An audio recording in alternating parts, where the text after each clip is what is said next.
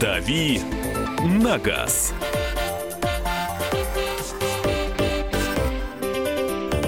Здравствуйте, меня зовут Валентин Алфимов. Наконец-то я добрался до этой святой программы, и я теперь могу блеснуть сам своими знаниями по поводу автомобилей и всего остального. И, хотя, конечно, я понимаю, что мне не затмить Кирилла Бревдо. Привет, Кирилл. Не надо пытаться меня затмить, я и сам себя затмить вряд ли смогу. Вечер, хороший день, среда, маленькая пятница. Чем не повод поговорить про машин, потому что про что еще говорить мужчинам? Да, среднего возраста. Практически святой день, практически пятница, действительно. Наш телефон 8 800 200 ровно 9702. Номер вайбера и ватсапа +7 967 200 ровно 9702. Вы можете задавать свои вопросы, совершенно любые, по любому поводу. Главное, чтобы они касались, конечно, автомобилей. Мы с Кириллом будем отвечать. У нас еще есть тема. Тема разговора. Будем говорить мы про итальянские машины. Это не значит, что вы нам должны звонить только про итальянские машины. И жаловаться.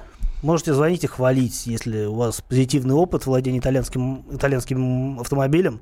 Я знаю много людей, у которых такой опыт есть, и которые могут рассказать, не только хорошие, ни про одну машину рассказать нельзя. Везде есть какие-то, на любом солнце есть пятна, и которые не отмываются в том числе. И в любом случае, это машины, которые выбиваются из общей канвы в хорошую или в плохую сторону. Я думаю, мы с вами сегодня разберемся. Мы говорим не только о Ferrari, которая, безусловно, выбивается из общей канвы, не только о Lamborghini, которая точно так же Lamborghini.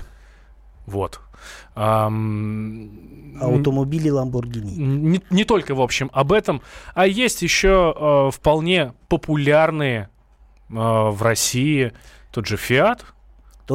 Альфа Ромео. В меньшей степени. Да. Но я смотрю на Альфу. Она мне, кстати, какое-то время очень даже нравилась. Прямо только, всего лишь одна модель. Всего лишь одна. Не помню, какая, потому что у них же там цифры какие-то сумасшедшие. Их просто не разберешь. Не только цифры, зависит от модели.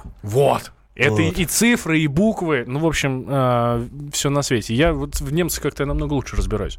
Но да бог с ним. Смотрю на Альфа. Вроде красивая машина. А отзывы какие-то, не очень. Могу сразу сказать, у меня была и Альфа, и Фиат у меня был. Альфа была у меня довольно недолго. Я, кстати, за ней ездил в другой город, как ты за своей машиной. Тоже. Я как раз-таки из варяг греки. Из Питера ездил в Москву. Покупал машину здесь. Здесь она у меня сразу же сломалась еще до осмотра. Меня это не остановило. И я стал обладателем 156-й модели. Одна из любимых Альф за всю историю, наверное. Просто потому, что она ближе мне по времени, по духу и по всему. Собственно говоря, Альфа Ромео, Фиат — это все машины довольно-таки интересные. Некоторым Альфа Ромео интереснее, наверное, с инженерной точки зрения. Это более сложные, продвинутые машины. В то же время это такой очень добротный масс-маркет.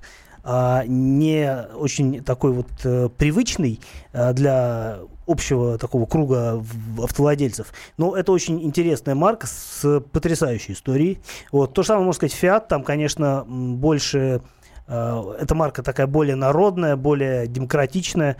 Но и там были машины, которые весьма впечатляют и по дизайну, и по характеристикам, и по всему остальному. Уж если вспомнить, сколько раз итальянские автомобили становились автомобилями года в Европе, это, наверное, именно итальянцы самые титулованные в этом плане автомобиля. Но итальянцы не так массовы, нету представительств официальных. В общем, запчасти фиг найдешь. У нас прямо сейчас на связи, что касается сервиса, у нас прямо сейчас на связи Виталий Голицын, владелец клубного сервиса Альфа Ромео. Здравствуйте, Виталий. Добрый вечер. Да, здравствуйте, добрый вечер. Вы подтвердите мои слова, что беда с запчастями, и, скорее всего, они дорогие, потому что их мало. Или я все-таки не прав? Нет, вы не правы. Да все есть прекрасно в Москве. Основные-то уж точно есть. Там, фильтры, там, рычаги, ролики, там, это все есть. Вы как-то, наверное, не исследовали вопрос. Это никаких проблем есть. Даже для Альфы, там, которая гораздо более редкая машина. Все есть, пожалуйста. Есть несколько поставщиков и магазины, по всей Москве, так что...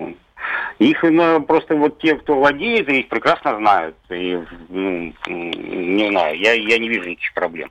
Да, редкие какие-то вещи, там, редкие модели, там, скажем, там, Альфа-Ромео, Брера, там, конечно, там задняя крышка багажника, у него не будет на складе. Ну, просто потому что модель редкая, да, видимо, поэтому? Ну, да, а все расходники, которые необходимы повседневные, там, тормозные диски, ну, я вообще просто не представляю, что там не может быть, вот у нас, по крайней мере. Ну, так что это точно как бы не причина того, что там это в обслуживании они доступны, они и по ценам доступны, и по выбору. Тогда... тормозных дисков там масса вариантов. Тогда откуда проистекает миф, что итальянцы не очень надежные? Или это просто владельцы не очень надежные, а машины вполне себе добротные? Ну, вы знаете, я считаю, что это исторически просто. Идет от «Жигулей», поскольку все знали, что «Жигули» — это «Фиат», как бы, все с ними намучились там в той или иной степени, да? Да, но до сих пор можно встретить объявление, где человек продает старую копейку, пишет в качестве бонуса такого, что вот на ней стоит еще, мол, итальянский мотор супернадежный. Нет, правильно. У моего деда была копейка 1972 года. Я ее прекрасно помню, как бы. И она долго сохранялась там в нормальном состоянии. И я не помню, чтобы он там имел с ней какие-то проблемы. Я помню, там он записывался в очередь на техобслуживание, на станцию, на сервисную, там за месяц, да. Вот. Но это было редко. Но тогда это еще было, тогда еще не было клубного сервиса просто в Москве. Ну, конечно, не было, да, но я не помню, чтобы с ней были какие-то проблемы. А потом, если вспомнить, да, первые машины, какие везли, самые дешевые, итальянцы, да, там как бы самые «Фиаты», там дешевые, потому что Италия страна бедная, там, по отношению с той же Германией, да, и там машины дешевле. Но в той же Германии очень много итальянских машин, на порядок, даже на два порядка больше, чем в России, и «Альфы» всякие, и «Фиатов» великое множество. Почему их в России-то так не любят? Почему у нас их так мало? Да я не знаю, почему их не любят. Все это мифы какие-то, понимаете? Это чрезвычайно надежные, не чрезвычайно, наверное, конечно, но вполне себе надежные машины. Ну, то есть при должном уходе они будут служить долго и, в общем-то, радовать? Нет, знаете, конечно, как сказать, вот старые машины, да, того предыдущего поколения, там, 90-х годов. Вот я с итальянцами, у меня первый итальянец в 96-м году появился, 20 лет, там, 21 год назад, да, там, вот, это была Альфа 155. А так, конечно, там, да, у меня были там свои какие-то там, заморочки, скажем так, да, которые там, и то я на ней там проехал 170 тысяч километров, да, я ни разу нигде не встал, там, скажем так, вот. И, может быть, там с предыдущими, да, «Фиаты» там, да, были там «Кромы» всякие, там, типа, там, еще там какие-то, да. Вот. То поколение было, безусловно, скажем так, не особо надежным. Нельзя было на 100% положиться. Но современные-то модели, там же вообще как бы, 159-я, да она не ломается вообще в принципе, понимаете? Вот она у нас там, как вот менеджер там ее продавал там в 7-8 году, 2007, вот 10 лет машинам, да? Ну и чего? Да ничего. У меня вот клиенты есть, вот по 260-280 тысяч, это вот родные пробеги, которые они купили. По России вот, все набеганное, да? Да по Москве, по России. Да один меня вообще катал по 30 тысяч, там, я не знаю, там за полгода он выкатывал, он строил в Сочи чего-то там. Он постоянно ездил туда-сюда. Олимпийский объект, видимо. Строил. Олимпийский, да. Вот он ездил туда-сюда. Он говорит, мне уже по статусу не положено эту машину иметь, мне пора ее менять. Но я просто не знаю, на чем ездить. И вот за это время, даже с такими огромными пробегами, относительно, конечно, вот, там, одни расходники, подшипник вступится, тормозные диски, что это, проблемы, что ли? Моторы там, как вот, особенно дизели, да, там. У меня клиенты есть там 300, там 340 тысяч, это вот, это у одного человека пробег, понимаете? То есть это ничего не скручено, ничего там. И ни масло она не жрет, и заводится всегда. Аккумулятор надо поменять просто вовремя, да, там, сделать это самое, там, правильные там форсунки, свечи накала поменять, чтобы она заводилась в мороз, да, там, топливные фильтры. Ну, в общем, в любом случае, если грамотно машину с толком, с чувством штамповка обслуживать, с ней, в принципе, ничего не произойдет. Я не думаю. Возраст берет, конечно, свое, да, там есть возрастные эти. Одна шагрези, там, разрушается тот же генератор, там, да, там, корпус. Да, Виталий, спасибо большое. Виталий Голицын, владелец клубного сервиса «Альфа Ромео», был у нас на связи. Две минуты, и мы с Кириллом продолжаем. Дави на газ.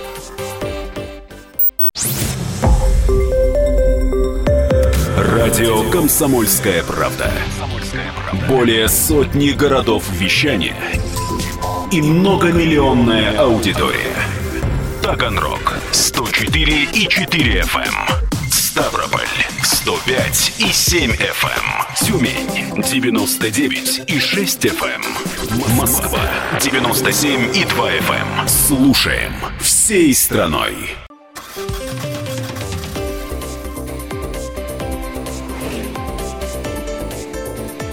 «Дави на газ».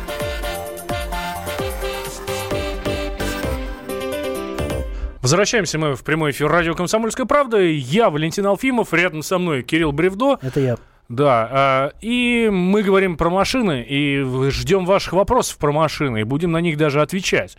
И ждем ваших вопросов мы по телефону 8 800 200 ровно 9702, и ждем ваших сообщений в Viber и WhatsApp, плюс 7 967 200 ровно 9702. Говорили мы в прошлой части про итальянские машины, я думаю, что надо продолжить эту тему, да, потому что, ну вот нам разрекламировал наш эксперт Виталий Галисов, владелец клубного сервиса «Альфа Ромео», вот машину «Альфа Ромео». Но все равно их в Москве мало. Ну, вообще в России их крайне мало. Встретить на улице «Альфу», ну, мне кажется, Майбах проще встретить. В Москве, да. В Москве, скорее всего, Майбах проще встретить, чем «Альфу». Но они встречаются, и, опять-таки, тут такой психологический нюанс, когда... Тебе нравится какая-то машина, ты начинаешь ее чаще видеть. Или когда покупаешь новую машину, начинаешь ездить, смотришь, оп, такие же ездят. А до этого как бы, ну, вот, как будто их и не было. С «Альфами» то же самое. Вроде бы и нет, но я вот сегодня видел несколько 159-х, был радован этому факту. По-моему, самая популярная машина итальянская, которая мне, по крайней мере, бросается в глаза, это маленький Fiat 500. Вот такая, ну, смешная коробочка. Это такая машина, которая сама по себе бросается в глаза. Просто из-за того, что она очень выделяется на фоне всех остальных машин. Даже если это грязный Fiat 500, все равно видно, что это Fiat 500. И видно его издалека, хотя он и маленький. И видеть его приятно. Ну, собственно, Fiat 500 тоже становился автомобилем года. Это было, по-моему, в 7-м или 8-м году, если мне память не изменяет. И, на мой взгляд, вполне заслуженно. Хотя, применительно к нашей действительности, у этой машины действительно много недостатков. И речь здесь идет не о размере, а об отсутствии нормальных трансмиссий. У нас, особенно в крупных городах, где эта машина актуальна, любят автоматические коробки.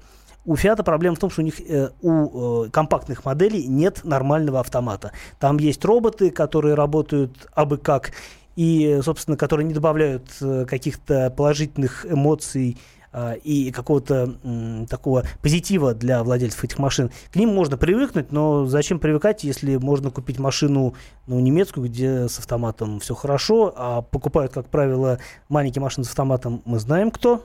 Да. Вот.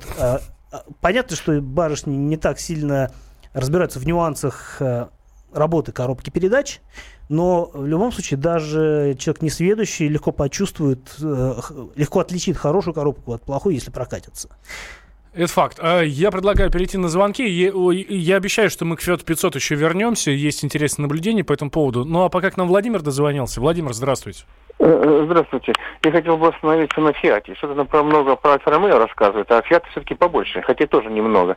Поскольку я работал в коммерческой структуре и сталкивался с коммерческими машинами, значит, могу сказать, был такой «Фиат Дукато» знаменитый, известный наш журнал или газета, которая 2 раза в неделю выходит, очень уважаемая автомобильная. Она проводила испытания на Дмитровском полигоне «Газели» и «Фиата Дукато» прошлого поколения. Значит, открываешь газету или журнал и читаешь с рассвета до заката. Мы ремонтируем «Газель» с «Дукато». Вот так их делают в Италии. Там одна чашка, которая макферсоновскую подвеску там держит наверху, она сделана была итальянской силуминовой. При переезде с трамвайной пути она лопалась. И машину даже нельзя ехать было, надо эвакуатор вызывать, чтобы в сервис ехать. Наши умельцы придумали делать стальные штамповки, вот эти чашки штамповать. Вот. И вот все была «Фиат Спектра», у нас в Ижевск собирался, я разговаривал с владельцами и так читал информацию. «Спектра» — это «Киа», а не «Фиат», насколько я помню. Ой, не, да, как там похоже назывался, забыл, вот «Фиатская машина». «Фиат Палиус» у нас, да. Выпускался. Очень, она такая приятная, с виду нормальная, объем побольше «Калины» нашей. Ну, вот у нас вот владелец около дома жил, он говорит, постоянно что-нибудь ломается, постоянно. Вот, так что. И еще были «Фиатики», я забыл, как они назывались. Вот, знаешь, как будто там когтями сзади нацарапали, такие фары у них отдельно сделаны, задние фонари. С другой стороны, не помню, как они назывались. Вот те же немцы их ездили, они даже не понимали, они покупали эти машины. И как будто из Мюнхена в Гамбург, там 8 часов за рулем, и мотор у них разваливался. Итальянцы даже не предполагали, что немцы будут столько ездить, да на таких скоростях по их автобанам. Так что недалеко не такая-то благополучная машина, как тут нам рассказывают. Я, например, Fiat никогда не куплю. Спасибо, нет, да. У нас был Fiat хороший, Fiat один был, назывался «Жигули». Он серьезнейшим образом был переработан. 124 вот что интересно, да, спасибо большое, Владимир. Что интересно, всегда, когда говорят про Fiat, я вот это мнение, которое я слышал довольно часто. Даже то самое золотое правило 4F. Для любого человека, который покупает автомобиль. Мы же все знаем, Ford, да? Фиат и все французы? Да, нельзя брать Форд, Фиат и все французы. Притом Фиат здесь есть, говорится, само за себя. Но я отмечу, что Фиат 500, про который, я обещал еще сказать, Фиат 500 одна из самых популярных малолитражек в Европе. И в Америке они очень популярны тоже. Вот. В Италии люди переплачивают для того, чтобы взять на прокат именно Fiat 500. Это маленький такой, я не знаю, с чем сравнить. С Сакой, конечно, не сравнишь. Переплачивают за то, чтобы взять Fiat 500 на прокат и ездить именно на этой машине. Хотя вариантов, конечно, сами понимаете, в прокатах всегда огромное множество. Есть у нас сейчас звонок 8 800 200 ровно 9702. Александр к нам дозвонился. Александр, здравствуйте. Здравствуйте. Здрасте. Да я хотел сказать вам про Fiat. Тут товарищ говорит, что ненадежный или что-то. Не знаю, сейчас сижу прям в Фиате 95-го года. Угу. Купил уже было 260 тысяч пробег. И я уже за 1,5 года 80 проехал. Не знаю. А какой Fiat? Перемешки. Fiat Bravo. Браво или Брава? Это разные модели немножко. Браво, наверное, да. Браво. Браво это пятидверная машина, да. Браво это трехдверная. Да, хэтчбэк. 1.6 мотор. Не знаю, никаких проблем. И ни масла не жрет. Я не знаю, как его эксплуатировали, привезли с Балашихи его сюда. Я сам из Ставрополя. Я думаю, что после Балашихи Фиат уже ничего страшного не будет. Да, даже Ставрополь. Да, но единственное, кузов только подгнивает. Уже сейчас. Машина 95-го года, елки-палки. Она старше, чем мой брат младший. Мой брат 97-го, ему там 20 лет будет в этом году. Машине 22 года. Естественно, подгнивает. У нас... Главное, чтобы брат не ржавел. Тут еще, он еще молод. У нас во дворе стоит Мерседес, Ешка, глазастый, который классический, тот самый 210, по-моему. Нет, не 210. 210. 210 кузов, да. Глазастый, старый такой. 94-го года. Гнилой весь стоит. Но почему гниет Мерседес, понятно. Сам по себе Мерседес гнить не будет, если его не удобрять рассолом, которого в Москве всегда было достаточное количество, и если его не бить, потому что если машина свежая и ржавеет, это значит, что она была в аварии, получше понятно с этой машиной. Да, это нехорошо. Есть у нас еще один звонок. Александр Васильевич нам дозвонился. Здравствуйте, Александр. Алексеевич, простите, ради бога, простите. Здравствуйте. Ага. Вы знаете, я слушаю вашу передачу. Спасибо большое. Я машин много в свою жизнь ездил. Мне 67 лет. Угу. Мне самое больше всех понравилось. 403-й «Москвич», с которой я начинал, можно сказать. Понравилась «двойка». Фиатовский движок, правда, был. Uh-huh. Это 77-го года выпуска. Правда, гибрид. Головка была наша уже от 11-й. Ладно. Я на ней проехал 400 тысяч. Так. И больше всего мне понравилось. Нива еще была у меня, так? Классическая Нива, да? Не «Шевроле» Нива, а именно классическая. Да. 21-21 была, uh-huh. Потом 21-213. 213 мне меньше понравилось. Та более сбитая. Ладно. А последние 11 лет я езжу на Toyota Corolla, японки, натуральные японки, не сборки здешней, 99-го года выпуска. Ребята, я вам скажу, я ничего не делал. Ее у нас прозвали, она 104-й кузов, универсал. Рессоры сзади, а впереди сам подвеска, в смысле, стойки. 5Е движок, 1,5. Хватает мне, пенсионеру. Это неубиваемое. Во-первых, мне что понравилось? Она сбитая. Раз, ни шума, ничего такого нету. Кондиционер, все есть. Ага. Управление легкое, речное. Я не знаю, я просто 11 лет езжу, я ничего толком не делаю. Здесь ответ на ваше признание в любви, собственно, один, да? Старые Тойоты — это старые Тойоты. Тут вот недавно была новость у нас на сайте КП Авто в автомобильном разделе о том, что в Америке была выставлена на продажу Toyota Tacoma, такой пикап, который, по-моему, в Америке же и выпускался, с пробегом порядка миллиона миль. Это 1,6 миллиона километра на наши деньги, на наши меры. И машина была, такая изрядно пожеванная наружно, но при этом на полном ходу все работало, кондиционер, все было в этой машине прекрасно, мотор никогда не трогали. Я видел замечательную фотографию в интернете, где снят один из заводов Toyota в Соединенных Штатах, и там прямо над заводом написано Toyota, и огромный плакат,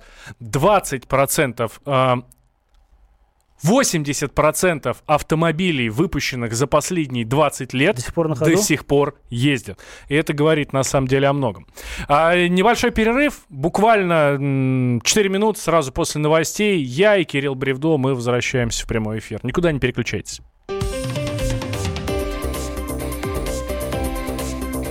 Дави на газ.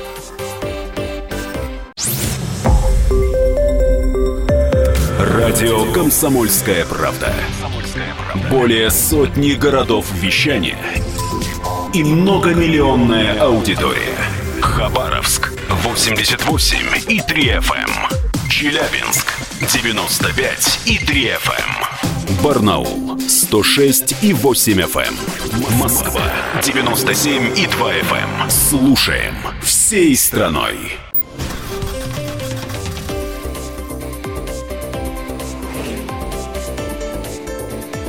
«Дави на газ».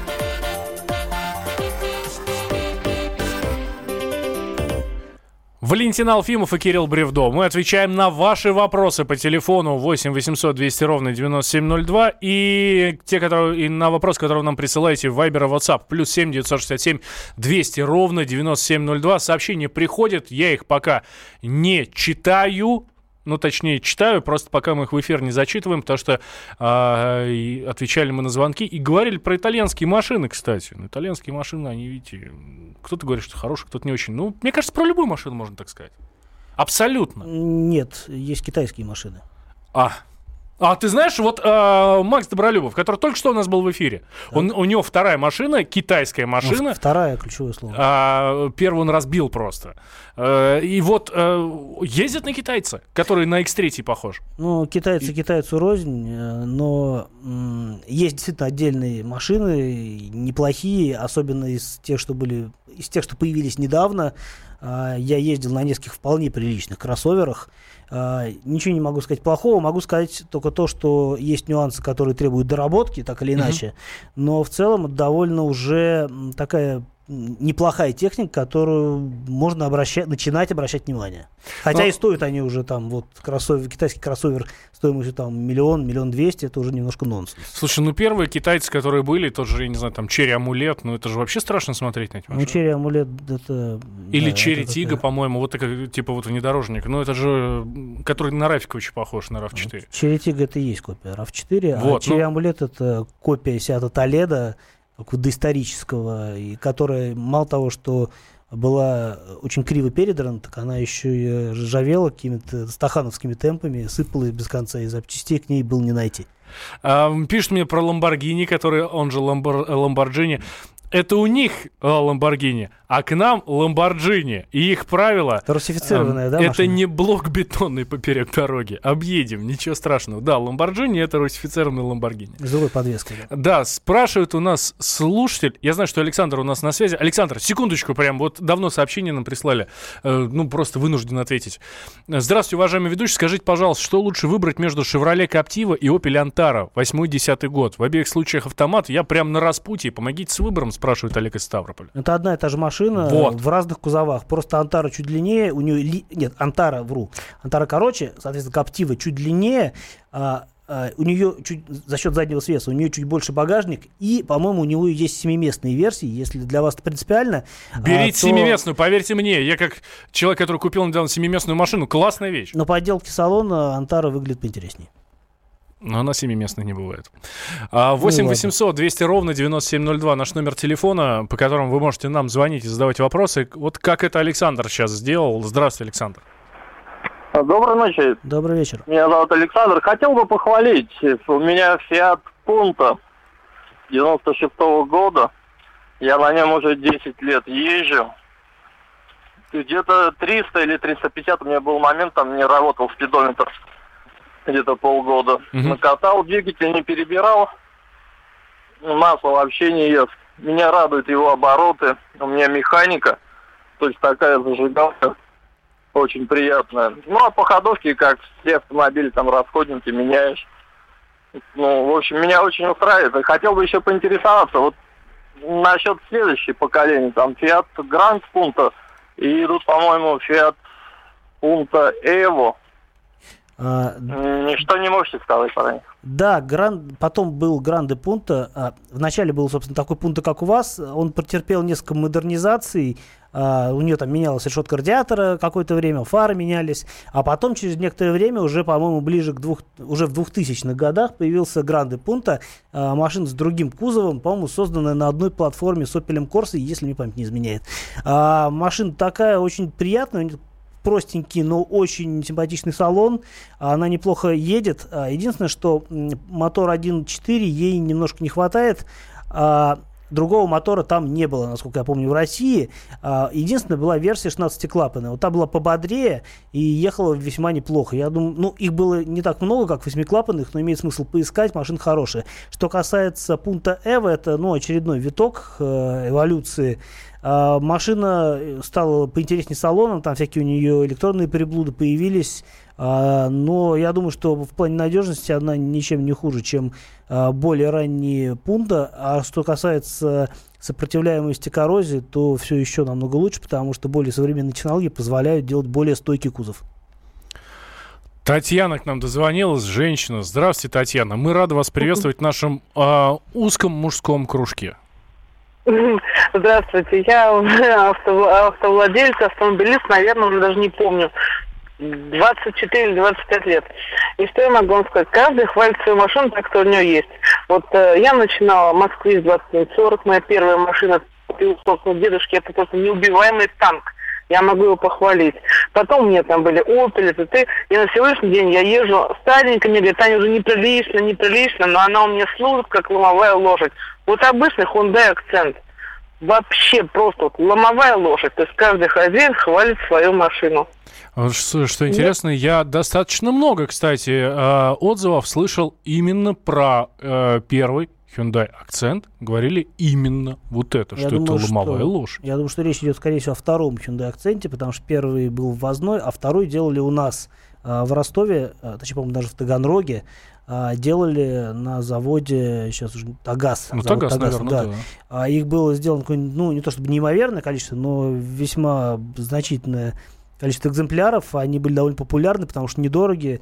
И я прекрасно понимаю Татьяну, которая говорит о том, что эта машина очень простая и надежная. Она действительно такая, может ездить долго, не ломаться, мотор простые, коробки хорошие. Действительно, достойный экземпляр. Хорошо. Владелец московского «Спартака» футбольного Леонид Федун всегда говорит, что залог успеха команды это тренер 10%, команда 90%. Что касается автомобилей, здесь как складываются вот эти вот проценты? Водитель и автомобиль. Что важнее? Может ли при плохом водителе начать сыпаться хороший автомобиль? Может ли при хорошем водителе служить долго плохой автомобиль? Вероятнее первое, нежели второе. То есть ушатать даже самую крепкую машину любой активный пользователь, скажем так, сможет там, весьма оперативно, потому что, ну, собственно говоря, очень значительный успех долгожительства автомобиля это именно хороший хозяин. Потому что даже, ну, действительно, машина изначально не очень удачная по конструкции, сможет ездить долго, если за ней будет должный уход. Ну, соответственно, точно так же может не повезти и хорошему владельцу, когда просто попадется. Действительно, есть какие-то несчастливые экземпляры, которые там, что с ними не делаешь, они а там то колесо у него проколется, то что-нибудь отвалится, то что-нибудь отпадет. Ну, тут никто не застрахован. Действительно, понедельники никто не отменял, и на заводах в том числе. Я думаю, что тут, конечно, есть определенный процент лотереи, но, опять-таки, есть просто марки, по которым статистика более хорошая, а есть марки, которые изначально считаются не слишком надежными. Но то же самое можно говорить о конструкции машины. Чем машина сложнее, тем больше вероятность того, что она раньше посыпется. Ну и потом, опять-таки, ни для кого, я думаю, не секрет, то, что автопроизводители сейчас закладывают при проектировании машины, закладывают определенный ресурс разных узлов и агрегатов просто для того, чтобы у человека был стимул поменять эту машину на более новую.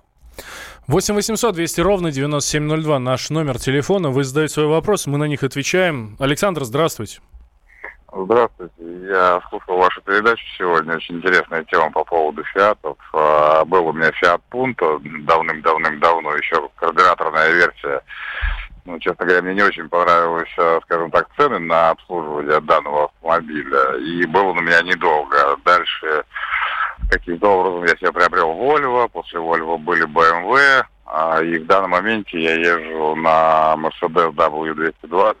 2004 года выпуска. И хочу сказать, что я больше не хочу никакую машину, кроме этой. Слушайте, а правда говорят, что Mercedes, вот конкретно 220-й, это такая яма, в которую выбрасывают деньги? Нет. В данном случае, скорее всего, если этот автомобиль уже куплен не из первых и не вторых рук, и пробеги у данного экземпляра более, думаю, 350 тысяч, то вполне вероятно, да. Это будет, наверное, дорого. А если автомобиль изначально в хорошем состоянии приобретен, и его, эксплуатировать, как полагается, то есть не пытаться на полноприводной версии преодолеть какие-то глубокие рвы, ямы, то проблем с ней не будет. Все, спасибо, я утешил. Все, теперь можно идти искать 220-й в хорошем состоянии. Да, главное найти. В плохом проще найти, а в хорошем, я думаю, что... Главное найти в хорошем состоянии. Только у нашего слушателя остался. Смотри, Кирилл, я мечтаю купить себе кабриолет. Мечтаю. Такая вот я молодой парень, мне хочется поездить, чтобы песок в лицо, в общем, как положено. Песок, я имею в виду, не на пляже где-нибудь, естественно. А в Москве нормальный песок, настоящий. Да. Нормальный наш московский песок. Пыль в глаза, в общем, все как положено. Пустить пыль в глаза или получить. Ну, и то, и другое, скорее всего. Да, естественно, и кабриолет с мягкой крышей. Я зимой замерзну? Нет, если брать, особенно если рассматривать какую-нибудь маленькую машину типа родстера, где два места и, соответственно, крохотный салон на двух человек, печка там, в принципе, аналогичная тем, что используется на седанах и даже на универсалах, если говорить о каких-то моделях, там BMW, Mercedes, например, как наиболее распространенные, то понятно, что эффективность отопительной установки в маленьком салоне, она значительна. К тому же мягкий верх — это не просто натянут клееночка или брезент на тоненьких трубочках. Это серьезная конструкция, многослойная, с шумоизоляцией, с утеплителем, со всеми свистелками и перделками. И в результате можно ездить... Вот, собственно говоря, что далеко за примером ходить. Была такая марка, как Saab. Это скандинавская марка, которая делали кабриолеты. Saab 9.3 был кабриолет, и... уж если скандинавы могут себе позволить ездить в Лапландии на кабриках, то уж в Москве и подавно. 8 800 200 ровно 9702 наш номер телефона. Я думаю, что мы до перерыва успеем еще один звонок слышать. Правда, ответим уже после. Здравствуйте, как вас зовут? Василий. Василий, здрасте, да, ваш вопрос. В общем, я передачу слушаю вашу, по такому вопросу, что у меня 15-я, ей, 2005-го, я 6-й хозяин. 250 пробег. Значит, она настолько ездит, 69 лошадей. Она двойку обходит. Поняли, да, о чем речь? Да. Да, надеюсь, я сам удивляюсь. Мне, когда регистрировали ее, например, как ОСАГО, спрашивали, я говорю, это первая модель, где еще выборки на клапанах. Они не верят и хотят выше 70. Да, спасибо, да. Спасибо. 2 минуты, сразу после продолжаем. «Дави на газ».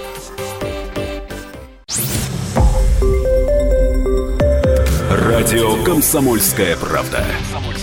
Более сотни городов вещания и многомиллионная аудитория. Хабаровск 88 и 3 FM. Тюмень 99 и 6 FM. Кемерово 89 и 8 FM. Москва 97 и 2 FM. Слушаем всей страной.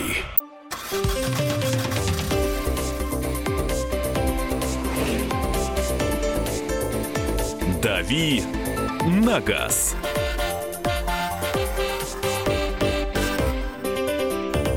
Возвращаемся в прямой эфир радио «Комсомольская правда». Я Валентин Алфимов, рядом со мной Кирилл Бревдо. Мы говорим про машины, отвечаем на ваши вопросы, которые вы нам задаете. А вот к нам Сергей дозвонился. Здравствуйте, Сергей. Да, здравствуйте, добрый вечер. Я бы хотел, раз уж все рассказывают о машинках о своих, то я бы хотел о своих рассказать, да, и посоветоваться с вами. Ну, смотрите, я немножко отстал от жизни. Эксплуатирую две дизельных машины, которым одному 12, это Mercedes 203, да, дизельный, и Volkswagen Golf. Мы так меняемся периодически. Тоже дизельный, я только дизеля покупал. Вот сейчас наступает, пора продавать. Вот посоветуйте, мне нужна машина, которая может ехать по безлимитному автобану в Германии, значит, от 180 до 220. Обязательно механическая коробка передач, обязательно дизель.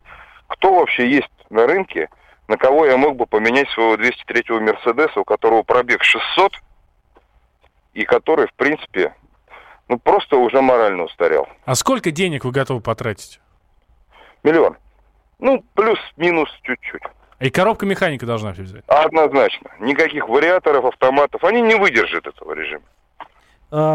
Я сходу предвижу, что возникнет определенные трудности при поиске хорошей машины на механической коробке в России, потому что, если говорить о таких брендах, а вы, видимо, привыкли к премиуму все-таки, если есть на Мерседесе. Если искать BMW, который действительно можно найти на механике, или Мерседес, ну, или Audi, в принципе, наверное, Мерседес и BMW проще будет найти на механике, но, опять-таки, это скорее европейская история.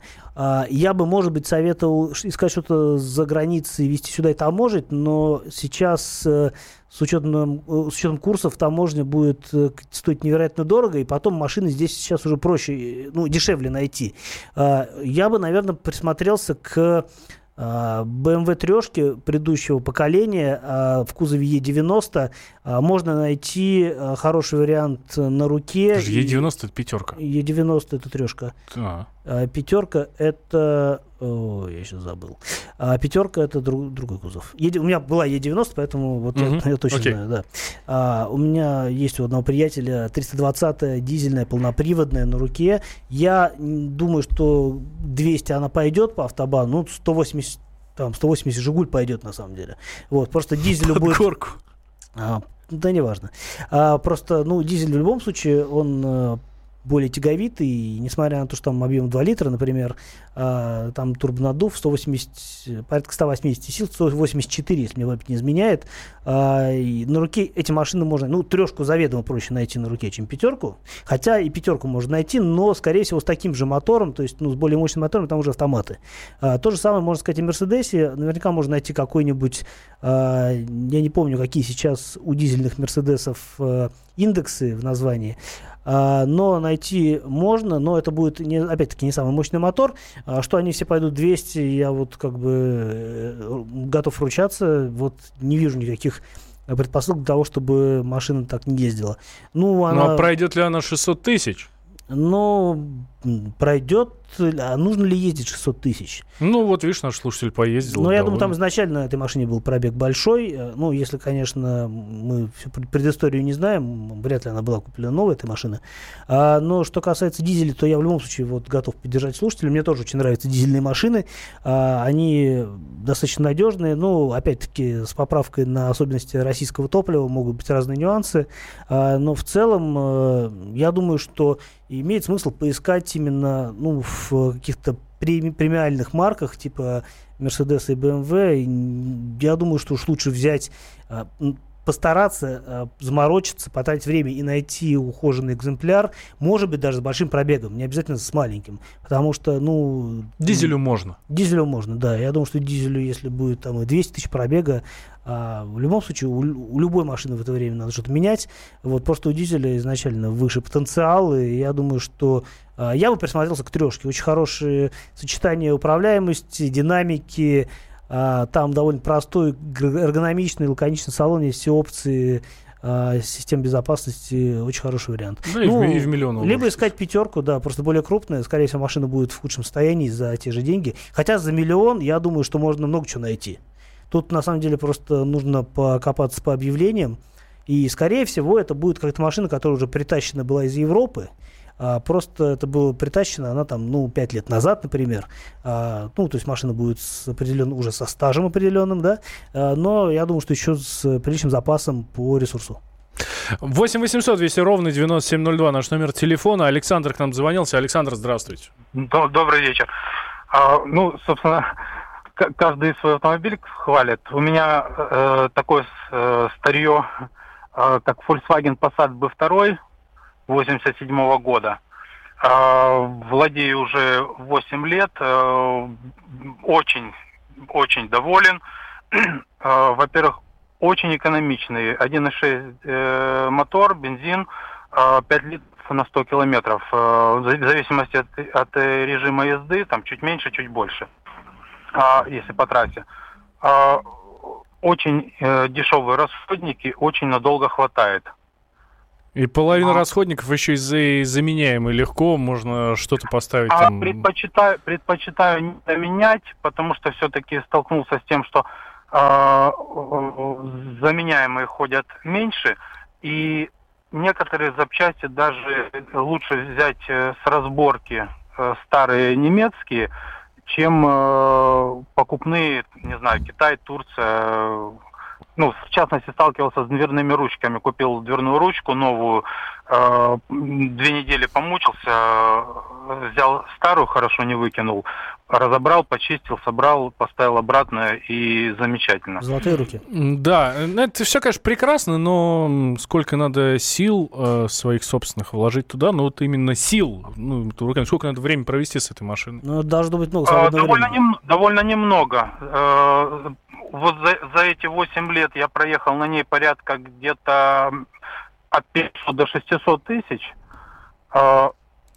Просто часть пути довольно долго я ездил без спидометра. Угу. Счастливые часов не наблюдают. Тросик поменять. Вот. Ездил где-то полгода без тросика, по тахометру ориентировался. Вот, потом поменял. Так вообще довольно нечасто ломается. За этот период, за 8 лет, в самом начале, где-то через год, я делал капиталку двигателю, потому что до меня над ним сильно издевались. Там было, что 30 километров без охлаждения ехали, порвался патрубок, не стали менять, 30 километров решили доехать. Да, спасибо, да. Достойная жизнь была у машины. А что касается Passat B3, по-моему, в 87 году был уже B3, а не B2.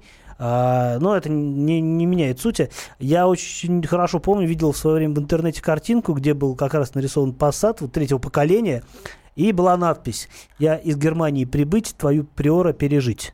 Вот, мне кажется, это очень красноречиво характеризует надежность этих машин. Они действительно ездят до сих пор. В основном они, правда, сейчас ушли на периферию, в регионы. В Москве найти Passat уже довольно сложно, старый. Хотя встречаются везде, особенно поближе к КАДу, если отъехать. Я думаю, что и там начинается уже такая винтажная техника. Попадается. В центре, конечно, встретить сложно. Далее идем по списку по нашему. 8 800 200 ровно 9702. Ильдар на связи. Ильдар, здравствуйте.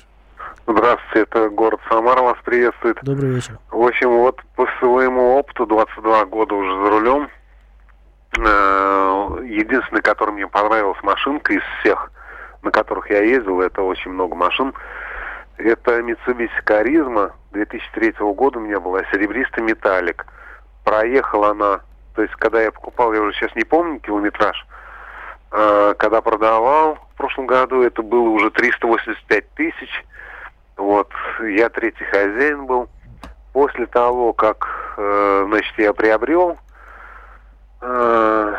первые изменения, там, значит, термостат, стартер, потому что это сразу я еще в автосалоне, ну, бэушных автомобилей. Да, это понятно. Но я так понимаю, что, в принципе, денег вы вкладывали крайне мало. В общем, стартер, термостат, поменял на панели, значит, все лампочки на светодиоды белые, потому что я разбираюсь в электронике, там ничего сложного нет. Потом передние стойки поставил Mitsubishi родные, по 6 тысяч брал каждую стойку, задние Monroe по 1200. И поменял задний правый рычаг, длинный, нижний, и двери. Вот. И это, между прочим, не японская модель. Mitsubishi Charisma выпускалась в Голландии на заводе Netcar. Это была такая европейская машина, сделанная со вкусом под вкусы европейской публики. Но